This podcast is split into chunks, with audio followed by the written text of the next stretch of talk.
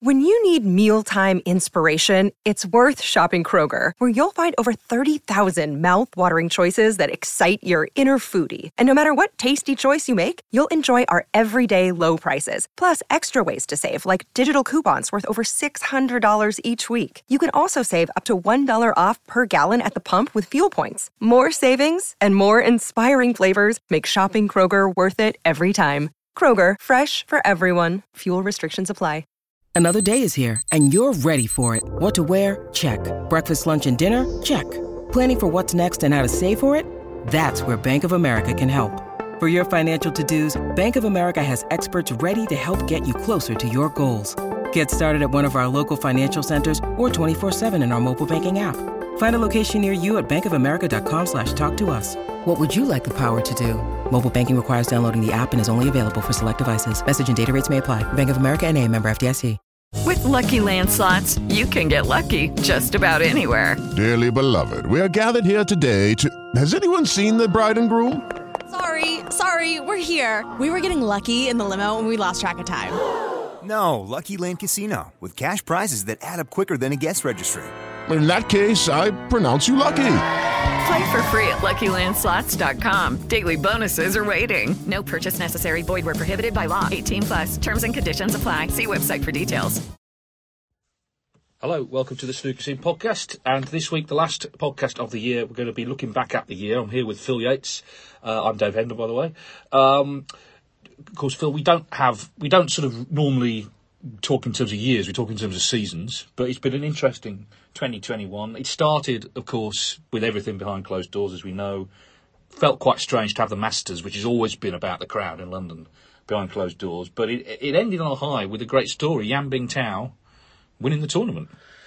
Well, it was the fact he won the tournament and also how he won it. He won three really, really close finishes to get to the final, and then everyone assumed the, the vast experience of John Higgins would prevail in the final. But Yan came good. My abiding memory of that Masters is, of course, Yan's very big break, which was a superb effort, but also that one frame, I believe it was against Neil Robertson, where every single colour was on the cushion. It was the most bizarre frame, and although Yan's lead wasn't substantial in terms of the actual numbers, you thought there's no way Robertson could win this frame. It really was one of the the most uh, unusual, unconventional frames I think I've ever seen. Yeah, and you saw in those two instances, you saw the two sides of him. You saw that ultra tactician when he had to be, when he got in front in a frame, he knew how to close it down. You know, and not everyone of his age has that skill. And then, as you say, against Maguire, one with a one-four-one in the in the deciding frame, his highest break, beat Bingham in a decider, and John Higgins. I mean, he had chances in that final and he, he missed a few, but Yan Bingtao, he had won a ranking event, of course, he won the Riga Masters, but this is such a, a huge event to sort of to stand tall. It's sort of we'll talk obviously later about Zhao Xintong, but in a way, the year is sort of bookended by the the authentic rise now of young Chinese talent.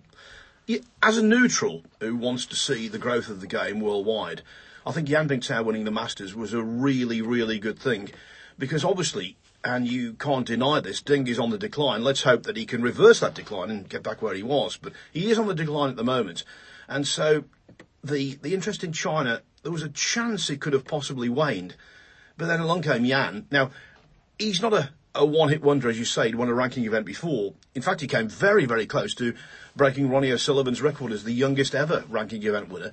And when he was 15 years of age, in partnership with uh, Zhou Yulong, for China B, they won the World Cup. So he'd done things before. But to win that Masters, I think it showed that for Chinese snooker's sake, it isn't just a one-man show. Ding isn't the only game in town in terms of potential tournament winners. Yeah, and that's uh, significant, hopefully, for when we do go back to China. The German Masters was not in Germany, it was also in Milton Keynes. The final was a washout. Trump beat Lisowski 9 2. The, the key sort of match for Trump was the semi final. It was 5 1 down to Barry Hawkins. And he played what was voted online the shot of the season. I'm sure people have seen that green he potted. Um, I mean, it, you know, it was inconsequential in terms of the, the frame was well won, of course. But he said it got him going, and it, it, it went viral and all the rest of it. Um, and he got he got through to the final and then overwhelmed Jack, and it was uh, another just another title. He seemed to spend more time than anyone in Milton Keynes did last year. Yeah, I think he enjoyed it, and of course at the time he was on a, a, a really good streak. Just going back to that semi-final with Hawkins, Barry's a great match player, but he has occasionally lost matches in big tournaments from well ahead. Most notably when he was 5 0 up on Nigel Bond in the UK Championship and was beaten 6 5. Now, losing 6 5 from 5 0 up, as you know, Dave, is a real rarity. So there was that seed of doubt in his mind as Trump came back at him. And of course, Trump can reel off frames very quickly, as Ronnie O'Sullivan did at the World Grand Prix recently. So that was quite intimidating. With regard to the shot, I'm not a great one for picking out individual shots. It wasn't the most important shot of the year. It was wasn't the most important shot of the the match or even the frame. But I will say, for me, it was the most spectacular shot I've ever seen. Ever. It was just brilliant. And it definitely deserved to be voted shot of the season. Definitely. Uh, just, I've just got the frame scores up here. So Hawkins, he went 5 1 up with 140 in that sixth frame. Trump had 131, 130, 100. Three, three successive frames. So Barry already is, is bang under it, thinking he's going to, you know, be one visit every frame. It wasn't quite like that in the last two, but yeah, you know, it underlined, you know, his dominance of, of, of tournaments that, you know, okay, they're not regarded as the absolute blue ribbon, but, you know, they're all worth winning. And, and, and he won that one, and we'll come on to another success of his in a, in a moment. But uh, the next one, again, Milton Keynes. Um, the shootout. Now, that was a strange event. I'll talk about the Masters, um, and we missed the crowds there, but the shootout has always been about crowd interaction. I mean, actually, it's one of the reasons some people don't like it, is because the crowd gets sort of a bit leery and a bit drunk at times. Um, but it was a big win for Ryan Day. You know, Ryan was, was cascading down the ranking list. Uh, he needed something, and I'm sure he would be honest to say he needed the money as well, you know, the 50,000 was a real tonic. But what was interesting for me, you know, Ryan Day is one of those people you think, yeah, he, he's a kind of shootout player in a way. Mark Selby getting to the final. That was interesting because you would not associate him with that format. No, I think it goes to prove that what they say about the shootout is correct. Literally anything can happen. Uh, Selby, not suited to it, as you say, but it was a very useful source of world ranking points, and he came very close to winning it the other thing they say about the shootout, which is incorrect, is that anyone can win it. And you look at the roll of honour, and that's proved completely incorrect. Because what you've got is a, a set of players, okay, it might not be the elite players, but they're all very, very capable, that roll of honour, the, the past winners. They're all maybe former top 16 players, but players you know are extremely capable. And with Ryan Day, definitely fits the bill. The likes of Martin Gould, Dominic Dale, Michael Holt the, mm. the previous year. They all fit into that strata, don't they? No, I mean, I, listen, I've commented on it the last few years. There's definitely people who cannot win it because they're, they're pretty clueless about the tactics and they panic and, you know, you need to keep a cool head. Um, of course, it'll be in Leicester, fingers crossed, uh, in 2022. Now, then, really, one of the stories of the year was the Welsh Open, which was in Wales. We went to the Celtic Manor in Newport. And no crowd again, but it was played in Wales. Jordan Brown, I mean, not not just to win it. That's a, that's a big story in itself. He's down in the 80s in the rankings. But the last three matches, he beat Mark Selby, he beat Steve Maguire, and of course in the final, he beat Ronnie O'Sullivan. Well, the Mark Selby match was just so thrilling, wasn't it? It was right down to the wire. Then, of course, beating Steve Maguire is no mean feat. He's a real class act, Maguire. I will say this. People often ask me, you know, what's the biggest shock you've ever seen in snooker? And it's very difficult to quantify, and of course, it's all subjective. I would definitely say that Jordan Brown winning that final against O'Sullivan was the biggest shock to me in a final. Okay, people might say Joe Johnson beating Steve Davis in 86, but Johnson was a, a member of the top 16 at the time and a very capable sort who played some lovely snooker to get there. Jordan was, apart from people who are really in the know with snooker, to the general sporting public, pretty much unknown. And to beat such two big names to get to the final and then overcome O'Sullivan, who was desperate to win it, I think that was just a monumental upset, don't you, Dave? Totally, uh, yeah, and and I think, excuse me, uh, had it been had that been the first event that played behind closed doors, people would have said, "Oh well, you know, there's no crowd, so it's a leveler." But every other event had been won by a top player, so he definitely deserved it. The, the win over Selby was a sort of last gasp fall over the line job. But against Maguire, he came out first frame, made a massive break, played brilliantly. Actually, it was probably his best performance was in that match. And then against O'Sullivan, stood tall. He made a break to win it in the decider. Um, you know, it, just fantastic actually to see that, and that that will inspire and has inspired a lot of players down the list who will say, "Listen, it can happen. You know, things the stars can align." He won, I think, five deciders in seven matches. Um, I'm sure roadies look at times as well, but great great win for a great guy. Jordan's a real snooker lover. You know, he ordered the Crucible Almanac. That, that'll tell you how much he loves snooker. And it was great to see. And people have said, oh, well, you know, he's not really backed it up since. Listen, give him a chance. It's actually only his fourth season on tour, that was. I know he's in his 30s, but he spent a long time off tour. He was working in that petrol station. And I think even Ronnie O'Sullivan fans, who are quite diehard, as we know, were happy for him because, you know, he put all the, all the hard yards in. And good luck to him. He was working in that petrol station, and it was just his luck that Alan Partridge never came in for a ginsters.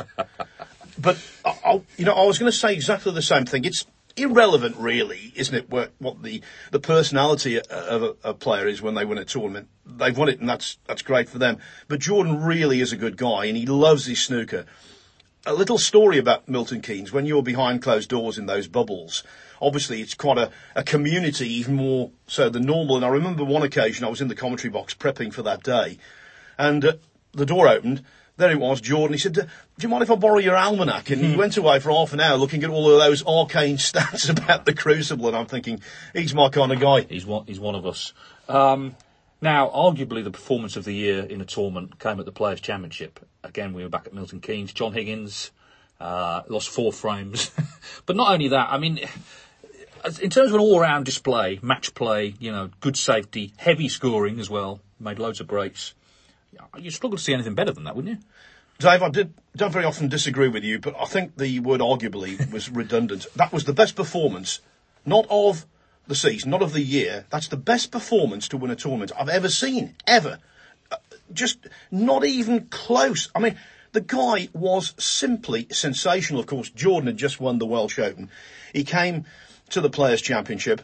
It was a bit of a baptism of fire for him. Higgins beat him 6 0, but the match we'll always remember was the match against Mark Selby next time out. Selby, now, I have to sort of say this out loud to remind myself. Selby scored in that hmm. match to lose 6 0. Seven points. Mathematically, what are the odds of that? I mean, that to me is close to a million to one. And what people don't remember is that in his next match against Kyren Wilson, he went 4 0 up and pretty much did the same thing to Wilson. I remember uh, uh, the fourth frame. I was in the media centre because I was waiting to go and commentate after the interval, and Higgins say was 51 in front with 43 on. Okay, so Selby needed a couple of snookers already, and Higgins had potted a red, and he was close to the black. He could have potted it to the yellow pocket, or he could roll up to it. That's what we were saying. What's he going to do? He's going to pot it to the yellow pocket or roll up to it. What he did was he put it on the side cushion. He's saying, right, this the shop's shut. You're not coming in. The shutters are down. You know, that's it. And and then of course in the final against O'Sullivan, I think he knew he had to score heavily, and he did, and it, it was incredible. And all because he kind of moved his, his his hand closer to the to the white. Right, that seemed to be what he said. Well, after that tournament, he went up to a slab of granite and said, "You're quite soft, aren't you?" it was just the most extraordinary thing I've seen. Actually, of course, again, it was a, a behind closed door scenario, and we were all leaving the uh, the hotel at Milton Keynes, and I went to my room, unpacked, and went to my car. And on the way out, there he was waiting for the lift, John. And it was away from the cameras. It was away from all the media room and all that kind of stuff. And what you must remember about John is he's such a modest individual. Mm. And I said to him, John, that's the best I've ever seen you play. And he said, Yeah, it was. Yeah. Now, he knew I wasn't going to sort of, you know, he praised on him like you know, just for no reason. It was just the truth. He played absolutely brilliantly that week. I can't imagine he could play any better. I can't imagine anyone could play any better. Absolutely. Although having said that, of course, the next event, Gibraltar Open, which again was in Milton Keynes, uh, Judd Trump actually only lost three frames, and and that he he seems to be the master of the best of seven. You know, he'd won that event the year before. They're all best of seven those uh, matches. He had a he had a great run against Matt Selt in the semis. It's got to be said. But then again, he beat Jack Lisowski four 0 and again had the intensity for a tournament that a lot of people would not regard as as a big one. He wants to win everything, and and that's you know, let's not forget he won five tournaments last season that mindset is really laudable for me because every tournament is important. If you win a ranking title, it really does mean something. And I don't think he grades them. I think he goes into them, obviously, definitely the World Championships on a, on a pedestal and clearly it should be. But I think he goes into every single tournament with the same approach and the same incentive. He wants to win it to add to his total, and I think that's great. Yeah, to win a, a ranking tournament for the loss of only three frames is superb, and it was one of the best performances of the season. The thing with Higgins, though, was it wasn't just the, the amount of frames he lost in the tournament, it was the amount of points he actually uh, restricted his opponents to. That was the, the striking thing. But yeah, Judd's a winning machine, and I'm sure he'll be back to, to winning ways soon. I don't think the Pro Series. I, I haven't seen people in the streets campaigning for it to come back. It was it served a purpose. It got got got players playing. It got snooker streamed. It was wallpaper, really. Let's be honest. It was kind of interminable. Mark Williams won it on his birthday. Good luck to him. I mean, listen, best of threes. They're cutthroat, uh, but well done to him. But I'm going to move on. And now I don't know what you think, but obviously the World Championship, I think, is everyone's favourite tournament, uh, understandably. I think now for me, in terms of working on it and watching it, the Tour Championship is probably second in terms of what I enjoy. Um, you get one match a day. You know they're going to be top players. It's a top eight in the world. It's achievement to get in that event. You feel like you've won something to get in it. And I remember the semi-final that I commentated on the end of Ronnie Sullivan beating Barry Hawkins. That was absolute thriller. He was 9-6 down, won 10-9. And of course, Neil Robertson turned him over in the final five centuries. But it's a terrific event. And when the crowds come back, that tournament can only grow. Well, Barry Hearn has had a lot of good ideas, and I think the Cazoo series, as it's called now, is one of those. It really does reward the elite players. Everyone, of course, starts on the same playing field in terms of all the world ranking events, so everyone's got the same chance of being there. And the Tour Championship is the reward for season long consistency. So that's great. I think the format is simply superb. And the fact it's two session matches, that really does mean something because, of course, the UK Championship used to be that. It is no more, apart from the final, of course. And the players respond to it. You listen to them, Dave, throughout the season. They say, yeah, the, the aim is to be at the Tour Championship. Now, as we're talking here, just before Christmas, Mark Selby, I believe, is 17th on the one year list. So he's not yet in the Players' Championship. Now, his big goal is to get there to facilitate getting into the, the Tour Championship. It means an awful lot, an awful lot to these players. And if you think about the history of snooker in the last 20 years, a new, co- a new tournament coming on the scene and making an impact like the Tour Championship, well, I don't think we, we've had one, have we? So I'm a great fan of it.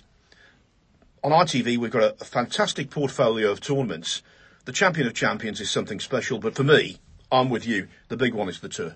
Yeah, I mean, if you compare it to football, you know, we'd like the, like the FA Cup is for everyone. It's the plucky underdog and all the rest of it with the big boys. But then you've got something like the Champions League, which is an elite event, and uh, there's something to be said in sport for elite events. You know, you're watching the best of the best. I think World Snooker have missed a trick so far in promoting that event. I think they could do far better building that up. It didn't help that Pro Series finishing the day before. We didn't even know the who was playing who until the night before. That's got to change. That's a huge event, and certainly just before the World Championship as well. You know, it's a very important time of the season. So hopefully this season that tournament will be given a bit more respect. Uh, Wilson won the Championship League. He made a record number of centuries, didn't he? 23, I think it was, in the tournament. Uh, and did the, the the famed Championship League double. He'd won the uh, he'd won the ranking event version, and he won the invitation event. And then, of course, we went to the Crucible, um, and it ended with crowds, and it ended on a high, and it ended with Mark Selby winning his fourth world title. I'm going to say this about that Selby because I've heard people already repeat the idea that he sort of ground his way to victory. He came out in that first match against Kurt Maflin swinging at everything. He potted everything. He won 10-1. He beat uh, Mark Allen 13-7, m- m- by far the better player in that match. He beat Mark Williams 13-3. So to reach the semis, he, he, he'd hardly broken sweat. Obviously, then it did become a dogfight with Bingham, and uh, it was a tough match with Murphy as well. But you know, he, he again he displayed all the assets you need to win that tournament, and I personally think that won't be his last world title. Well, I'm with you there. Over the years, for whatever reason, and maybe it's because the World Championship is watched by more casual fans than the other tournaments. Over the years, misconceptions have come out of the crucible. For me, the classic one is that Graeme Dott is a slow player because when he won the, the 2006 championship, the final was slow against Peter Ebdon, and it finished late because it started late uh, because of BBC scheduling that I don't think anyone agreed with. So that's a misconception. He's not a slow player at all, Graeme. The other misconception is that Selby, as you say, ground his way to that title, and he got some very unwanted criticism. There were a couple of involved sessions against Bingham, yes, no doubt. But to get there, I thought he played brilliantly, and I thought he played very nicely in the final as well. I use this word advisedly. Mark Selby is a great champion. When I was playing snooker, I would have loved to have had his fight, his bottle, his tactical awareness, and his desire to win. He's got so many assets that I think every snooker player should aspire to. He's dedicated, he's a good guy, he's a good ambassador for the game, and he played very well overall in that World Championship. And to be honest, I think some of the, the criticism and the stick he got was disgraceful. Well, yeah, absolutely. And, and and the thing is, of course, it's a series of matches there, but it's also a series of sessions. And Selby has that knack, and Mark Williams had it as well, or still does, of being able to play not at his best, play bad at times, and come out of a session four each when someone else would le- lose it six two. And what that means is, if he then plays well in the next session, you know, he's well placed to actually take control of the match. But as I say, he was very positive. I know he'd been working with Chris Henry. Of course, he'd had a nightmare the year before losing to O'Sullivan in the, in the semis the way he did. Um, but to turn it round, fantastic. He is, you know, we, we talk about crucible players. Um, I don't think anyone would doubt he is suited for that format. It's a test, uh, not just obviously of your game, but of your of your temperament, and he's he's got one of the best there. And we saw as well, of course, Shaun Murphy. He sort of illustrated the, the, the difference crowds make coming back because they he, they definitely helped him. He turned that match around against Kyren Wilson, got them on his side. Uh, there were great scenes at the end, you know, to have the people back. Uh, obviously, we don't know what's going to happen in the next few months in, in tournaments because things have changed again, but you know, it was a real high and a real reminder that you know that that tournament stands stands alone. Yeah, Murphy should be, me, Murphy should be applauded, there's no doubt, because he played some wonderfully entertaining snooker and he got the crowd involved. And to be honest, the way he played was very reminiscent of when he won the championship as a complete outsider in uh, 2005. Some of his potting from distance was amazing. I thought actually he would gain an awful amount of confidence from the way he played at the World Championship, but so far this season it's not really translated into the new campaign. But I'm sure he's going to be back and uh, lifting trophies soon. What I will say though, just wrapping all of this up, is you talked about the Pro Series, best of three. No, no, no good. Lottery. Best of sevens, they are meaningful, but the long matches, the Tour Championship and the World Championship, for me, that's where it's at. I should say for the second half of this, you may be able to hear in the background uh, Leicester riders uh, just warming up and practicing as they're uh, entitled to because we are at their venue here in Leicester. So if you can hear any any baskets dropping, as I believe the technical term is, Phil, then that's what it'll be. Yeah, but this podcast will be a slam dunk from here. There we are. There we are. Well, speaking of uh, well, speaking of slam dunks, as we were, Dave Gilbert. Now, of course, he won the first event of the new season in this very venue. In fact, Championship League. I think everyone's happy for him. He's the opposite of a lot of sports people. A lot of people are quite full of themselves. He's the opposite. He's always been self-deprecating. So it was nice to see someone as grounded as that, been at it as long as that, win a trophy. Yes, and he must have been absolutely sick to the back teeth of people like you and I in the media asking him, is he going to win his first ranking event? Does he believe he's the best player, still waiting to win one? All that kind of stuff. Because clearly it was either him or Jack Lisowski, I think, in everyone's mind. So to get that ticked off was fantastic. I felt actually quite emotional for him. I commentated on the final. It was a strange one, actually. It was one of those rare tournaments, and I think Dave would be the first to agree with this, where, in terms of the overall standard in the event, he wasn't the best player. Mark Allen was absolutely brilliant to open the season. He made 10 centuries in that Championship League. But in the final, Gilbert was the better.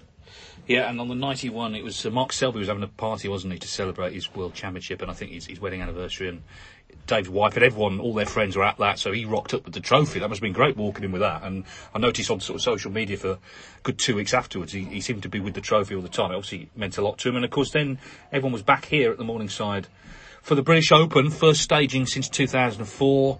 Um, you know, there was con- controversy about the length of matches. Obviously, they were very short early on, but it seemed to me a, a good sort of summer tournament that for, for snooker fans. It was, uh, you know, a lot of different matches, a lot of different faces, and a, a, an old face, I think we can say, in terms of Mark Williams as the winner. Well, he kept talking down his chances as always being very self-deprecating. I'm just here to win a match, win a match, win a match. But in the end, he ended up lifting the trophy. He played very well as well to do so. uh, pulled away from four each with Gary Wilson in the final to win 6 4. Really, that tournament was all about the class of 92. Yes, Williams winning it, but also with his first shot, literally his first shot, John Higgins making a 147. That was a remarkable effort. Yeah, and I think also just on the format, I mean, Mark Williams should have been beaten at least three times probably along the way, but just shows you whatever the format, you've got to get over the line, and people couldn't uh, against him. Um, and that's the case whether it's best of five, best of nine, best of 11, best of 19, best of whatever, it's always the same old story. Uh, we had then quite a long gap because, of course, the Turkish Masters was supposed to be on. Uh, it wasn't. It'll be on later in March, of course. Uh, there was sort of endless qualifying, which which did seem endless, but we, we eventually ended up in Belfast. Uh, and well, what a story this was! Mark Allen on home soil. Uh, a great match with John Higgins, first and foremost, regardless of where they were and what it meant to Mark. A great match, but just a great story. You know, uh, a, a, real kind of. You could see what it meant to him. It wasn't just I've won a tournament. I've won it here in the streets where I grew up. Yeah, Mark Allen is an absolutely tremendous player. He's got terrific touch. He's a, a prolific scorer, and I believe he could win any tournament he enters. The one tournament I always thought he might struggle to win was the Northern Ireland Open, purely and simply because, as you say, it meant so much to him. There have been occasions in the past where he's gone into matches against significantly lower ranked players and he looked consumed with nerves because he's playing in front of his own family and friends. And I thought that could be a, a barrier that might be difficult to negotiate. But in that tournament, wow, as you say, what a story. Commiserations, though, to John Higgins. He did play very, very well. And everyone recalls the black he missed off the spot. Now, you think, in its terminology, black off its spot, but it wasn't an easy ball. The cue ball was very close to the right hand side cushion as you're looking at the table on your TV screens, and he actually caught it pretty well. It just wobbled in the jaws. Now, had that black gone, he would probably have won, and the whole narrative of the season would have been rewritten. But congratulations to, to Mark Allen to win there under so much, well, self-imposed pressure was a, a great achievement. And of course, Higgins had the same uh, unfortunate reversal, didn't he, against Neil Robertson? 8 6 up, lost 9 8 in the English Open final at Milton Keynes. I mean, there's no disgrace losing to Neil Robertson over any distance, but I, I suppose the, the, disappointment for John, and it was clear afterwards, is multiplied by the fact he'd lost in the, in the previous final as well. Yes, and, you know, he is a winner he's used to winning, and when you, you're used to lifting trophies and doing what you want to do, when you suffer disappointment, it becomes all the more acute. Obviously, if he'd been to a load of finals and not won many of them, then it becomes, well, not customary, but it's easier to take. I think, though, with Robertson, you have to say now, and it's been a, this for a while, the finest player ever to come out of a country other than the UK and Republic of Ireland. I mean, what a career record he's putting together. And you just know with his abilities, with his dedication, with his cue action, with his scoring, you know that he's going to significantly add to the, the total of titles he's already won. Yeah, although, and we'll come back to this later, it's interesting, and this ties into our last event, which we'll come to. Ronnie O'Sullivan um, was doing the punditry. If you watch on the Eurosport app, you can listen to Ronnie and Jimmy between frames giving their opinions. And of course, Robertson got the lead in that final and then fell behind. Um, and he said, Ronnie said that he feels Neil sometimes isn't clinical enough when he's in front. Now, of course, we'll come back to that because that's significant later on. But in the meantime, of course, we went to Bolton. Now, this was a new venue for the Champion of Champions. Um, a new look for it as well, new clothing, and they tried a few innovations as well.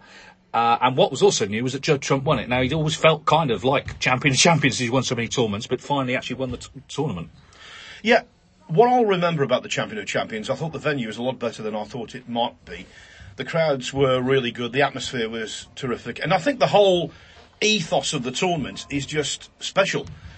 What I'll remember about Judd Trump's victory there was, yes, of course, he, he built breaks, he knocked in wonderful pots, but some of these safety play and tactical nous in the crunch in important matches was right, right up there with the very best. That's what I'll remember, my abiding memory of that tournament. Yeah, he's learned that game for sure. And, um, okay, he hasn't sort of come to life, particularly in the other events this season, but I think I know that he wanted to win that one. He'd had some he had some input into actually the sort of the cosmetics of it, and he wanted to change things up. It wasn't all successful that, but I mean Emily came on, Emily Frazer from Matchroom Multisport came on the podcast and said that she said, "Listen, we're going to go back, look at what worked, look at what didn't work, and next year we'll come back and, and make the improvements. And you, you've got to respect that. Uh, of course, Higgins third final in a row that he didn't win. He took this one a little bit better though because it was 10-4, and uh, you know he, he wasn't like he had a sort of chance to win it at the end. UK Championship. Um, you know, we've almost saved the best for last, haven't we? Because this was a remarkable uh, tournament, remarkable story. Zhao Xintong, player that you know snooker folk had known about, the wider public probably hadn't, but they certainly had taken to him.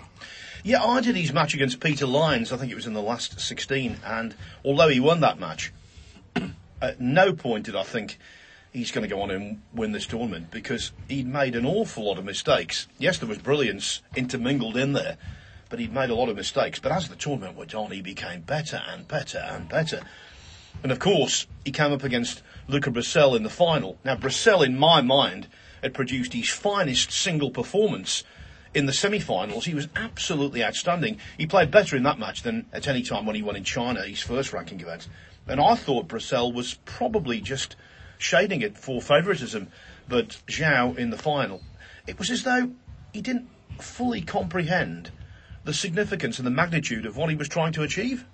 Yeah, I mean, just on the Brecel semi-final against Kyren Wilson, I mean, that's as good as anyone can play. That's one of the performances of the whole year, without question. But it's it's interesting going into the final. You almost feel maybe he would have been better off playing actually a big hitter and be the underdog because he was maybe even slight favourite going in the way he played, and that that brings its own pressure. It's a big title. Um, but you've got to credit Zhao, and it's great to see a new new face. We started the year with a young Chinese player, Yan Bingtao, winning the Masters. We've ended it with one winning, uh, Zhao winning the, the UK Championship. But credit to Luca, because then, of course, he went to Llandudno, that well-known Scottish city, for the Scottish Open. Um, not easy to sort of pick yourself up. The UK's a long event; it's two weeks, and uh, you know, and give it the same focus. But he did, and he won it.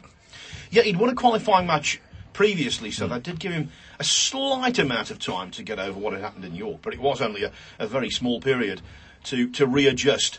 Then in the last 64, he beat Joe Perry. Perry missed some chances to get over the line. He missed three pinks in that match. And then, of course, he's involved in the tournament. York slowly recedes from his memory, or at least the, the, the disappointment is diluted.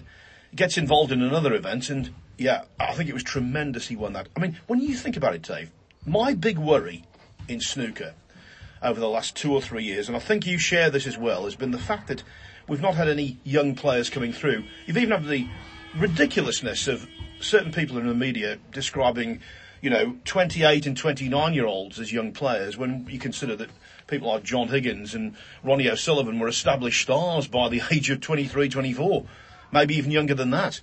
So I think the big worry I had about snooker was no one was coming through to win events.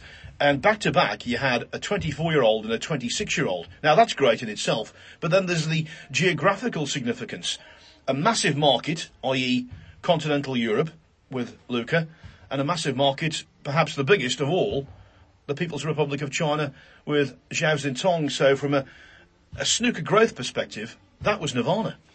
I think that's why, like, we'll come to the last event now, but if you look at the winners this season, it's actually been perfect in terms of the different narratives. You've got Dave Gilbert, who's been, I suppose he was a journeyman for a while, who's broken through as a winner.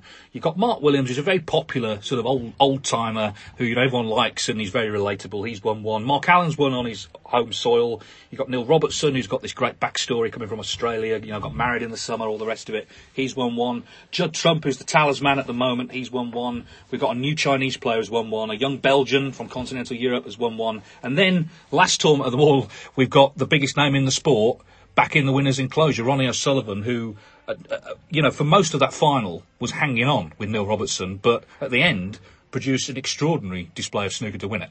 Well, for most of the tournament. It actually reminded me a lot of a tournament that O'Sullivan, in his much younger days, lost when he was famously beaten by Steve Davis in the Masters final from well in front O'Sullivan was. Davis produced his best snooker of that event, by far his best snooker of that event, right at the end to win. And that's exactly what happened with, with Ronnie. 7 5 down at the last interval. I walked into the commentary box and he was sitting backstage alone with his thoughts, thinking what to do. He definitely changed his uh, approach, his cue action, his address, his stance even. I don't know what happened, but he, he found something. And then, you know, those five frames he won from 7 5 down, took 50 minutes to win. It was really vintage stuff from O'Sullivan, and I think it could lead to much better things in the new year. I think he was definitely lacking in confidence. He'd lost five consecutive finals before that, and half a dozen finals on the trot. O'Sullivan losing, that would have been incomprehensible. But now he's he's got the monkey off his back. He has this strategy, and, and it's something that he feels works for him, which is to tell everybody that he doesn't care and it's a holiday and I'm just having fun. Now, he's entitled to, to say that if he thinks it's a, a strategy that works. If anyone genuinely believes it, then they, you know then they need a reality check. I mean, we saw that last frame of the afternoon when he played on for the two snookers. You know, if you don't care, you don't do that. Um, and his competitive juices, you know, got flowing at the end. But I go back to what I said earlier about what he said about Neil Robertson. Uh, that is one that got away for him. You know, he was in control. He should have been 6 to up in the afternoon. He was by far the better player. Um, so while we credit Ronnie, you know, Neil, if he looks back on that, I think we'll be very disappointed. Very disappointed. It really was one that got away. You know, you can trace it right back to the third frame. He missed a very simple red to the green pocket when he was on the verge of leading 3 0. Lots of other chances went astray. Everyone remembers, of course, and quite rightly, the eighth frame when O'Sullivan got those two absolutely snorting snookers and then cleared up with 39 to win it on the black. Then it's 7 5. You think, well, okay, Robertson might have weathered the storm. But of course, there's always that possibility. I actually went into the commentary box and said, when Ronnie O'Sullivan's 7 5 down in a race to 10, if you think about it, he could be an hour away from victory. And I wasn't far off. Hmm. I didn't really believe it when I said it, to be honest. But I thought it was worth noting because in the past he's done this to many other opponents. And I think it's absolutely fantastic for snooker that he did this.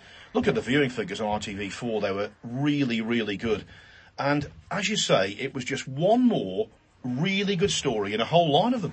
Yeah, this is the thing. It's, it's not just the snooker, which has been excellent all year, it's the different narratives and the different personalities that people can latch onto. And I think for that reason, the game's in a very good state. But let's briefly look ahead to next year. You know, we live in a time of uncertainty. We can't really predict for sure what's going to happen. We don't know, for example, about the German events, where they're going to be. We don't know if there's going to be crowds early on in the year at the British events. We just don't know.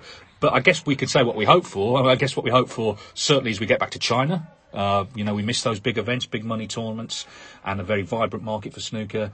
And uh, we hope, I suppose, things just kind of get back to normal again. Yeah, with regards to China specifically, I think the best chance over there, from the way I'm looking at it, purely logistically, the best chance might well be the Shanghai Masters, which is an invitation event, very prestigious, very lucrative. I think it's 24 players, and a lot of those players are Chinese. So you wouldn't have a great overseas influx. I think Shanghai is a real sporting hub over there, and it might be easier as the first event back to put that on. I certainly don't know the, the ins and outs of snooker politics. You'd have to ask Jason Ferguson about that. But yeah, it would be great to get back there, of course it would. One real positive is that when we went into the first lockdown back in 2020, we didn't know what was going to happen with anything in the world, let alone the small matter of snooker. Now I think we do know that at the very worst, these events will take place, even if it is behind closed doors. So snooker followers will be able to watch on TV. And I think that's a, a crumb of comfort, don't you, Dave? Oh, totally, yeah. No, the, the, the show will continue. It's just whether, in what sort of way it continues. Uh, finally, then, let's just wild prediction. Who's going to be world champion in 2022? Okay, well, I'm going to say someone we've talked about. Mind you, we've talked about everybody, so it's a pretty wide range of people. I think Neil Robertson will be really motivated to prove everyone wrong. That he's got this thing about the crucible, he can't get over it. I think he'll go into that massively well prepared, and I think he's got a great chance. I really do.